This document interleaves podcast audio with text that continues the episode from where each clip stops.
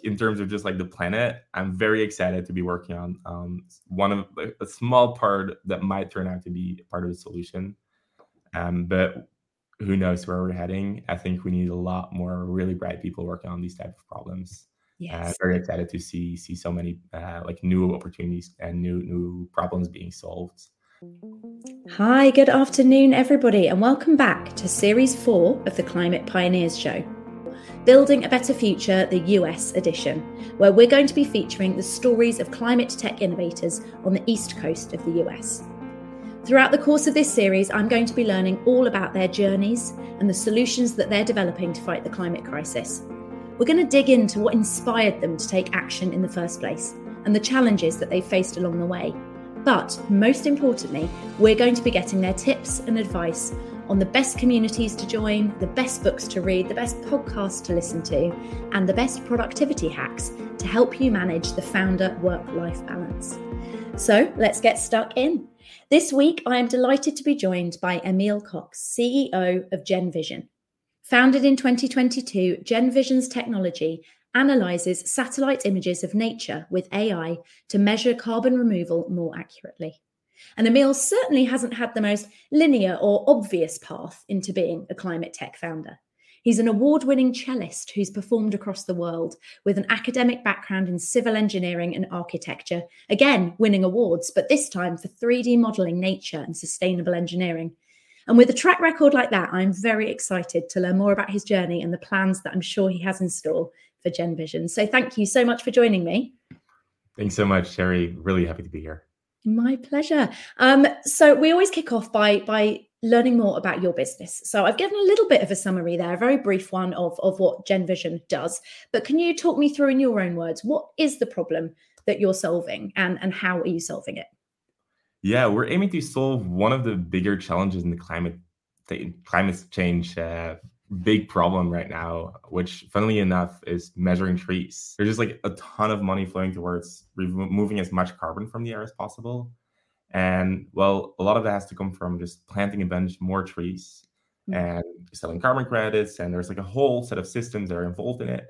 But in the entire system, there's like one really tiny part which we still rely on manual labor, which is measuring trees, measuring how much carbon is actually being removed. And so, literally, currently, that happens by measuring trees with tape measures in forests. Really? Super expensive. It takes a lot of time. It's not very transparent, and it certainly cannot scale with this market that is developing so rapidly. So, at GenVision, we're developing technology to do just that. We do uh, very accurate measurements scientifically uh, of how much carbon is being removed in nature using satellite imagery. And we've developed our own technology to make sure that we can scale that really accurately, reliably, but also much faster and much more affordably than any current solution. Amazing. And that's so important, right? Because I think one of the biggest challenges that the carbon removal space has had this year is around the, I suppose, the verification of are these trees being planted? And if they are, how efficiently are they being planted? How much are they growing? And therefore, how much carbon are they really capturing? Exactly. Yeah. So there's there's so much issue with trust in this space, uh, which is really a pity because we know that if you want to have a chance to fight climate change whatsoever. Like all scientists agree that we need to remove as much carbon from the air as possible. And at the same time, there seems to be a little bit of a pushback against all these massive projects that want to do this, uh, that want to remove carbon. And we feel that we're uniquely um, positioned with our company and the solution that we're bringing to bring trust back into that market and to scale that around the globe as fast as possible. Amazing. I love that. And so, where did your passion for climate and sustainability come hmm. from? Has it something you've always been passionate about since childhood, or is it something that's kind of come in as you've got older? It's definitely something that I've been very passionate about for a while now. Actually, been carbon neutral myself for about five years now, which means that I measure every year how much carbon I'm emitting. So I try to like track every flight that I take, try to give an estimate of, of how much meat I'm eating, and then come up with a number every year. And then I'm going to support projects through the system of carbon credits, which means that again, remove just as much carbon from the air as I'm emitting into the air. And it's just one way for me uh, that I'm trying to do some good in the world of climate change. Um, and that's been something I've, I've been working on for, for a while for myself personally. Uh, but then really through that experience learn about like one of these like really big bottlenecks uh, that's that's really hindering a lot of, of, of development um, of cool technologies and cool new things that, that come through and thought it makes a lot of sense to actually just double down on this. Um, so that's that's kind of like how I entered the space. Amazing. So it was sort of something you were doing personally and interested in personally, and then through that thought, right, I'm going to make make this my work. Yeah, exactly. Yeah, and and talk me through that that pathway that I sort of alluded to there at the beginning. That journey mm-hmm. from kind of musician to engineering and architecture to tech entrepreneur. How did how did you kind of weave that path? so when I was six years old, um, it was a moment when I decided I want to be an architect. Right. It's really funny because I'm not an architect right now. Uh, but certainly at some point in my life, I will get to back to it. Um, it's it's a really big passion of mine. I love thinking about space, how people come together, uh, about the sustainability part of it, but also where sort of like arts meets engineering. I think it's still super fascinating. Um, and then when I like got close to becoming 18 and, and going to study civil engineering and architecture, which had always been my dream, I actually got the opportunity to study cello at the conservatory in Brussels wow. with really good cellists and uh, had the opportunity to combine both studies. Uh, so super interesting combination, architecture and music. Yeah. There's a lot of, of parallels. They're kind of like obvious of like rhythm or structure. But then also like underlying sort of like the methodology or like the way we think about how like how does music move us so emotionally and how can we create similar spaces in architecture something that's always fascinated me a lot and it was mm-hmm. really interesting to be able to combine both the both studies. I actually ended up like studying those in like two different locations in Belgium for my undergrad, which was not very convenient. I had to take a lot of trains. so that's why I eventually ended up in, in UC Berkeley, uh, where I was able to do my master's in architecture, and which was right next to the music building. Was able to set up some research between both faculties. it was super interesting uh, topic. But yeah, it's like that is kind of like the background uh, behind like something what I'm doing right now, which is not related to music, not related to architecture at all, but um, I still draw a lot from it. Yeah, and I, I like those um, those comparisons you made between architecture and and music, and that kind of the rhythm, and and you know I think there's things to do with harmony there, and yeah, I think more similar perhaps than from the outside you might expect they would be. And and how did you then bridge that gap into tech entrepreneur? Like where did the inspiration come from to actually start your own business? And I, I know it's sort of you said there it had partly come from your own personal analysis of your own carbon footprint and how to be carbon neutral but where where did the aha moment come from where you had the idea for Genvision and thought i'm going to do this yeah well, while i was at berkeley i was doing a lot of research around uh, 3d modeling of nature uh, i always find it fascinating when designing architecture to design a lot with nature obviously because of like the passion for for the environment. And I was also always very frustrated by how hard it is as an architect to actually design something with nature. Because right. walls are very straight and like buildings, like you can design them in 3D, no problem. But when it comes to an oak tree or a specific oak tree, or trying to think about like how does this ivy flow around this building, it's something that's much harder to draw in 3D. But since all architects are working in 3D software, it means that there's like much harder to actually design green cities. So that's the sort of like research that I was doing at, at UC Berkeley was around like how can we create um, that experience like much better, make 3D models of nature, use AI in that process um, to make it much more natural and much less complex. So initially, it was really out of the, the framework of, of how can we make designing greener cities much easier but then eventually that became um, like only like a really small part of, of what we were doing. It turned out that using that technology of that 3d modeling of nature um, that i continued to work on after I, I, graduated was actually like going to be the key to to solving a really really big problem in the climate space. So we kind of like stumbled into it.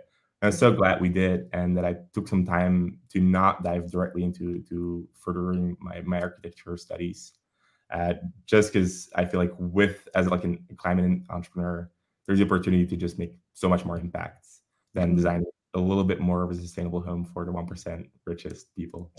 Yeah, exactly. And so, where did that come? Where did you put the one and one together to make two? With okay, this is the three D modeling work that I've done over here, and here's a potential. You know, here's a problem space, and here's how I can marry the two together.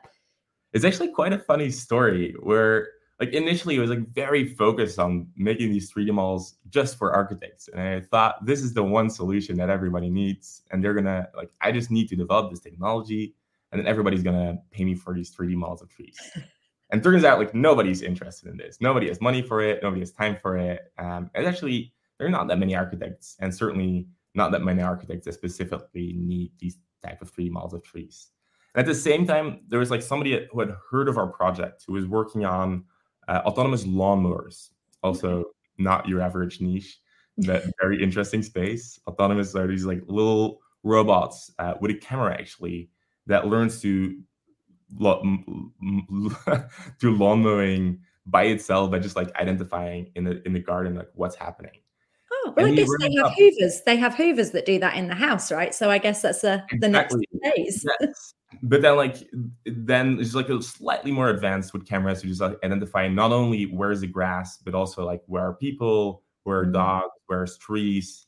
And so he was like, what if like currently we're spending so much money and so much time collecting all of the data like all these like images for the robot to learn what a person is and what a tree is and it costs a lot of money on like labeling all of those images and collecting them but if you create like with the 3d models i was able to create with that little like startup that i started it was like you're actually solving a really big problem for us and it's like, oh yeah, but cool, but I'm actually working for architects, so like not really taking note of it. And it wasn't until like much later and like a lot of calls that he like kept coming back uh, to us um, that I was like starting to realize like, hey, actually, it might make sense to start thinking about what are the other applications of, of what we're able to do here. And then really rapidly it turned out it solves that data problem is not only useful for lawnmowers, it's just a general AI problem that a lot of companies need a lot of good data. And if you have good data that you can work with, you can solve some big problems. Yeah, great. And and at what point did you become aware of the the trust and verification problem in the carbon removal space and and how this could apply to that? So funnily enough, like through the the project that I've been supporting, like since I've been 18, uh, like so buying those carbon credits to to offset my own own emissions I've actually been aware of the space uh, for a while, and um, it's it's kind of funny how I was like always like kind of mad about the fact that like why can't you just like plant a bunch of trees? Like I did the math in my head, and like if I just buy some land in Ukraine and then plant some trees, like it should be cheaper than what I'm actually paying right now. Like where is this money going, and why is this not the most cost effective way yet to support climate change? Um, or to support the fight against climate change, uh, rather. And then like became aware of like there is this obviously this whole measurement process and verification process which is super important is we we want to be sure that we're actually doing something good and not just greenwashing not just throwing away our money. Um, so it's it's it's a problem i've been aware for uh, for a while um, but didn't realize that like the key to, to to solving it might actually been something i've been working on for a while already amazing and at what point did you kind of go all in with this? So were you doing this alongside your studies or did you start developing it after you'd graduated? What was the timeline like there? And at what point did you go all in and incorporate this as a business and, and start going for it? I was very fortunate to graduate with a little bit more money than I, I started out with uh, through a bunch of, of support networks, um, like scholarships, and um, which is just like a very like large privilege uh, that I can enjoy. Um, that meant that I had like about six months of time left after I graduated that I could travel around a little bit um, just with my laptop and work on some projects, which if anybody like listening like has the opportunity, I would recommend so much. Um, and that for me was just like something I want to just work on some ideas, not sure if it's going to work out, not sure what it's going to lead to, but it sounds interesting. And who knows, maybe one day uh, it's going to be something. In any case, I'm learning a lot from it. And so for me, that was kind of like the initial idea and then while doing it, it became more and more of a serious thing, more and more, more realized that like, hey, we might actually be onto something here. Uh, that's at that point that I ran out of my six months of money and just like moved back into my parents' home in Belgium. Uh, had no money to spend anymore on food, on traveling. We just like stayed with them, ate their food, and so that was kind of like the start of the whole process. So again, it's a very privileged role to start from, um, but uh, obviously, like we're a little bit better off now. Uh, I, I, guess it's the start of, of a lot of startup stories. Is is really it starts with, but not a lot. yeah, but I like that you had the time and space to to explore the idea and that view of like I've got 6 months I'll play with the idea I'll see where it goes and then it sounds like by the time the money ran out you knew you were onto something and you knew right. this was worth pursuing and it was worth moving back home and and taking the cut financially to to focus on it. Exactly. Yes. Yeah. Yeah. Yeah. Yeah. Perfect. And so you've been going 18 months now, is it? Yeah, something like that. Yeah. Yeah, 18 months. And so, what has that first 18 months looked like? Talk me through from moving back in with your parents. And I think we're onto something here to where you are now. It's at that point where we're like, hey, there is something here. And and that's like when we had the call with the lawnmower guy and some like other companies that like were like, oh, maybe this might be interesting for us. Um, that's at the point where um, we were in touch with an accelerator in New York called uh, ERA, Entrepreneurs Roundtable Accelerator and uh, we applied to them. We got accepted for their summer program. Uh, that was in 22, so last year, and uh, that meant that uh, all of a sudden we had $100,000 uh, of investment that we could work with. We had this four month program, and also that meant that my co-founder, a good friend of mine that I know like since forever, uh, was able to join me full time as well and move to New York. So we had four months in New York, rented this tiny little apartment like all the way up in Harlem. And we were like still paying way too much money. We like had like two little mattresses in the corner. It's just a real testament to to our friendship. Uh, it actually worked out. But that support network there through ERA, uh, that accelerator, we learned how to pitch, how to put together a deck, how to approach new customers. We got, we're put in touch with a ton of investors. And at the end of the program, there was this demo day where we got to pitch to a ton of investors. And we're like, hey, this is a story of, of what we're building. Are you interested in coming along? And that eventually led to raising pre-seed rounds, with which we were able to hire some really amazing and talented people. And then we can develop our first technology in the real world, test it out, and release it to our first customers. So it's it's really all these like tiny, tiny little steps that come together. Um, and, but I, I, really trace like uh, the biggest step back to to that initial um, investment from the accelerator and all the help that we got there. That's amazing. And you're right, it is. It's those tiny little incremental steps, isn't it, over that first year, which each one doesn't feel particularly significant, but you get to the end of a year and look back and think, oh my goodness, look how mm-hmm. far we've come. yeah, okay, amazing.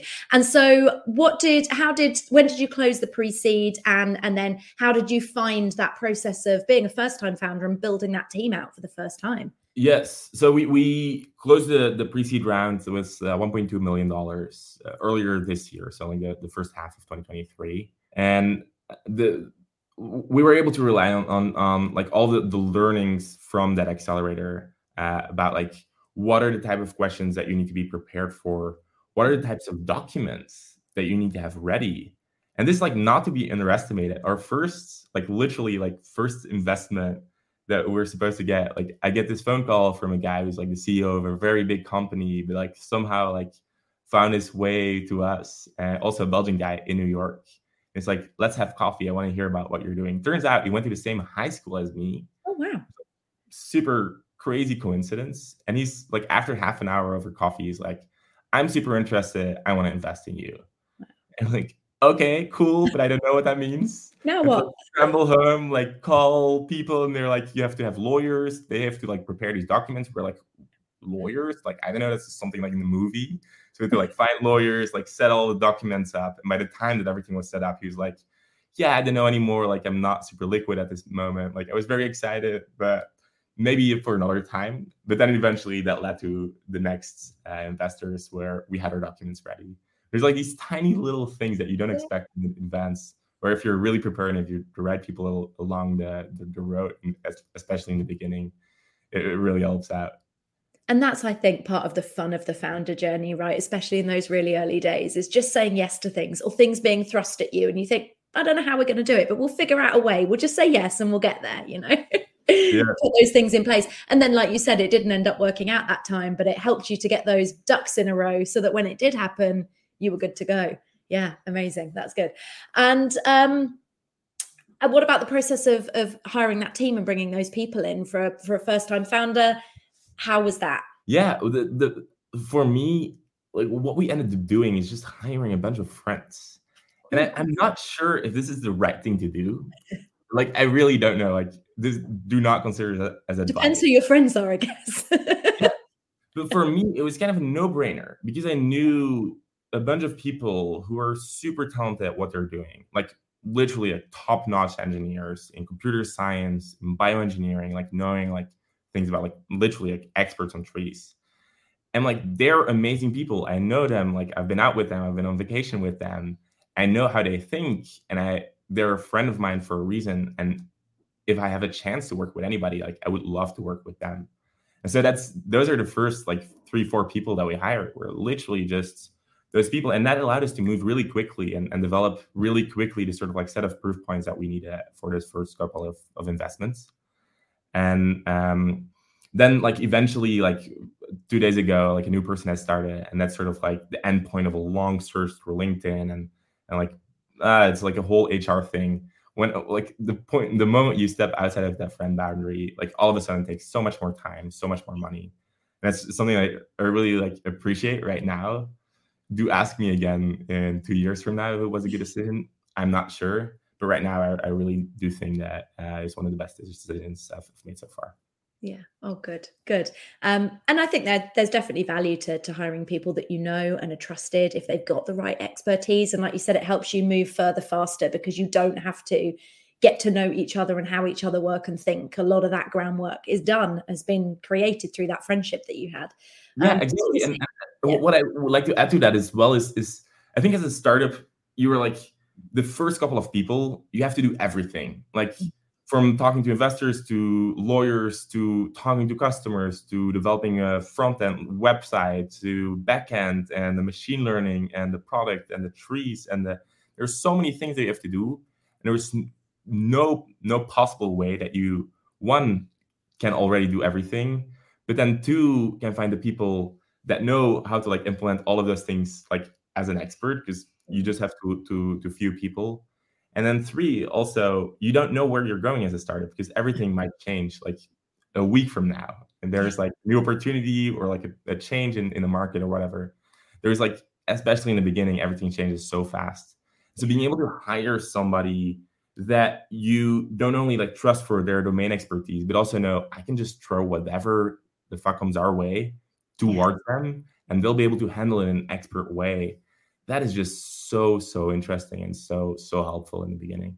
So valuable. Absolutely. And and what of those biggest challenges do you think that you've faced really in the last 18 months been? It's a good question. I think for for us specifically as a company within this climate tech space and specifically around carbon credits it's kind of like an interesting space where there's also been like a little bit of a controversy around carbon credits, around greenwashing, around reporting more carbon that, so to speak, has been removed than actually was being removed, and it has big consequences. Um, so it's it's it's this interesting space where, like, right now, some people are kind of like iffy around. They're like uncertain about like what's going on with it. But at the same time, we know that in the next five, the next 10, 15 years, like this is one of the biggest challenges that we have is like finding enough ways to remove as much carbon as possible. So there's this this huge, like hugely interesting opportunity between those two um, that we're trying to connect. And that means that sometimes you find people that are really forward looking and really excited to come along for the ride. But also it means that sometimes it's a little bit harder to to sell those first products, especially if they don't recognize your brand yet, uh, if you haven't been able to build out that level of trust. So that's really for us, like what we are focusing on is is really as a as a company building out that level of trust where people can rely on these type of measurements where they know that if they work with Genvision it's accurate it's um, and it's going to be there for the for the long term. Amazing. And so where are you at today? What's a kind of snapshot of the current state of the business you know clients pilots where the product's at the head hack head count like where are you at today yeah, very exciting. Like one of our goals at the pre-seed round was to actually build this thing out, which was a fun thing that like lived in our heads. To actually build it out, test it out in the real world because it's a new technology that we're implementing. Uh, we're relying on all of those 3D models of trees uh, to be able to train these these machine learning uh, models, which is a completely new approach. And like we didn't know, like we assumed it would be a good idea, uh, but we were able to test it out. Release a white paper uh, paper a couple of weeks ago where it was tested on a, an entire forest a ton of different tree species, uh, where every individual tree was measured by hand, and it uh, turned out our technology is 95% accurate uh, in terms of carbon removal, which is just like really uh, like unseen in the space, or like very very exciting in any case.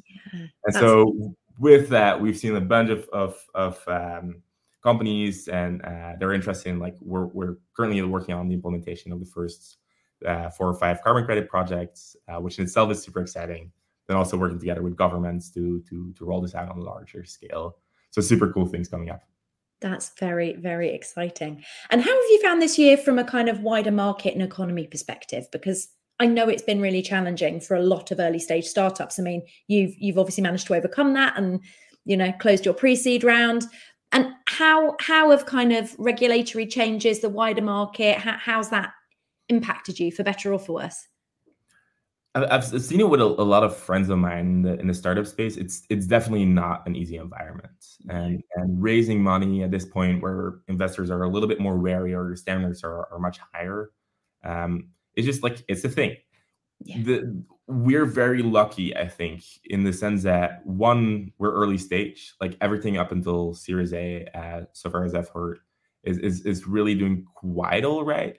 But then mm-hmm. most uh, specifically uh, we're in the intersection, this like special Venn diagram of of uh, AI and sustainability, mm. which is just like a very niche part of the market that's actually doing pretty well. There's been a lot of of VC funds that have been raised that need to be deployed, and so we're seeing a lot of appetite for for an upcoming seed round. Uh, although we're not even starting with it yet, so it's it's yeah a very favorable position on our side, but definitely it's it's a it's a rough market out there for for most people.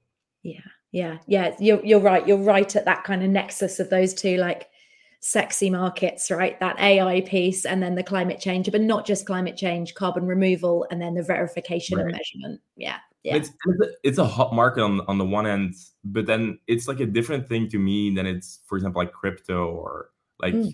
Web three or like other like specific like crazes. Because I don't know, uh, like although it might be overhyped to to some extent, we do know that like AI is here to like change a lot of things. It's making so many things much more efficient. And then secondly, we know climate, there's just like so much money that needs to be spent on it. So with those two things, we have like really, really strong backwinds, like whatever the hype cycle might be. Um, we're, we're pretty good there. Yeah, yeah. And how hopeful do you feel for the future of the climate sector next year? next year i was i was going to answer the question in terms of how hopeful am i for the future maybe for the earth like yeah. i'm pretty hopeful we'll we'll turn around like i'm uh, like when i see all these developments I, I, get really excited about where we're heading yeah um in terms of where we will be next year i don't know like it, it really like in terms of just like the planet i'm very excited to be working on um one of a small part that might turn out to be part of the solution um but who knows where we're heading. I think we need a lot more really bright people working on these type of problems. Uh, yes. Uh, very excited to see see so many uh, like new opportunities and new new problems being solved. Uh, so super excited to see where we'll be a year from now. Exciting. And in your world specifically, in Genvision's world, what are you most excited about? So you've you've had this kind of this initial big project that really shows that you know your your platform is working to 95% accuracy, yeah. which is amazing. Um, but but what does the rest of what does 2024 hold for you? What's pretty amazing, and this is like really hot of the press, is that Europe, the European Union launched their own carbon removal certification framework. What that means is they launched their own regulation around carbon credits and bringing trust to the market, but by using new technologies. And this is something this sort of like other like has been gate kept like by these third parties like Verra or Gold Standard, which are really truly amazing organizations, but have generally been quite slow in um, developing new technologies. So having seen this this new regulation come up from the European Union makes me super excited because it means that for one, on the policy side, are actually happening a lot. I mean, specifically in Europe, then. Uh, but then also for us, it means that we can uh, implement these things much faster. So that's for us, like where we're seeing 2024 become really important for Genvision and for the carbon credit removal space. Um, in general, is is just Europe is is going to be a big big player in this in this in this space. Very exciting. So, we always round out these episodes with three quick fire questions for your recommendations. Um, so, the first one being a community or people based resource. Um, so, which community organization do you feel or you would credit has been the most helpful to you on your journey so far? Uh, already alleged to it, ERA, Entrepreneurs Roundtable Accelerator, would recommend it 1 million percent. I would do it a thousand times over. Amazing. And it was a four month program, you said? Yes, in New York City. In New York. Amazing. Perfect. Thank you so much. And the second one being a media based resource. So a book, a podcast, a TED talk, something like that that you feel has been valuable, insightful, and that you would recommend everybody read, listen, watch. What actually has helped me myself a lot. And, and this was while I was still in school, not even thinking about starting and started myself, but just out of interest. I watched literally every video by Y Combinator. They have so many like little podcasts that they're doing, as well as like Q and A session with Michael Seibel. Like that, this guy is amazing. Like I've watched every little like video session, video recorded Corona session there is in the world to see, um, and just like he just like answers all of those like first time founder questions about funding, about where to start your company, what shape or form it should have, who to hire, all these little things. Like very much recommend it. Amazing. And that's on YouTube, is it? Do Y Combinator have like a YouTube channel that has all that content in it? Yeah, it's uh, it's on YouTube. Amazing. That's all. I've never looked at that myself, so I will. Thank you so much. And the last one being a productivity tip. What's the best tip for how you manage your workload and ensure that good work-life balance? I don't have Instagram. I don't have TikTok. I barely have Facebook. Um, yeah, most of my communication happens by Gmail. That is my social media. I feel like it, it saves a lot of time for me. It also, we're not a B2C company, so I don't need to worry about it at all. I'm terrible at social media. It also frees up so much of my time. Amazing. So just mm-hmm. disengaging from those social channels if they don't serve your business and they don't serve you personally, and thereby saving. I think if I did that, thereby saving many hours a day. it has certainly saved me a lot of time for sure. That's super helpful. Thank you so much, Emiel. Thank you so much for joining us. Thank you for sharing that journey and the experiences that you've you've kind of been through in your founder journey so far. Um, and I'm super excited to see what 2024 has to hold for Genvision, and I will be watching and cheering from the sidelines. Um, but thank you. Have a great rest of the day. Sure, it's been a pleasure. Thanks so much. No problem. And thank you, everybody that's listened to us today. Um, really appreciate you coming and joining us, whether you're watching us live or whether you're listening to this on catch up. We've got plenty more episodes to come at you over the course of the next five or six weeks. Um, so please keep tuned in, subscribe, and follow the Climate Pioneers show on ACAST or Spotify. And hopefully, we will see you next week. Thanks so much.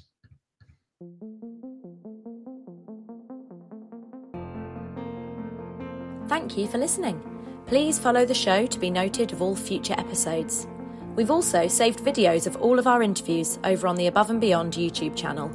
Check out the show notes to find the links to this and links to all of the resources mentioned on today's show.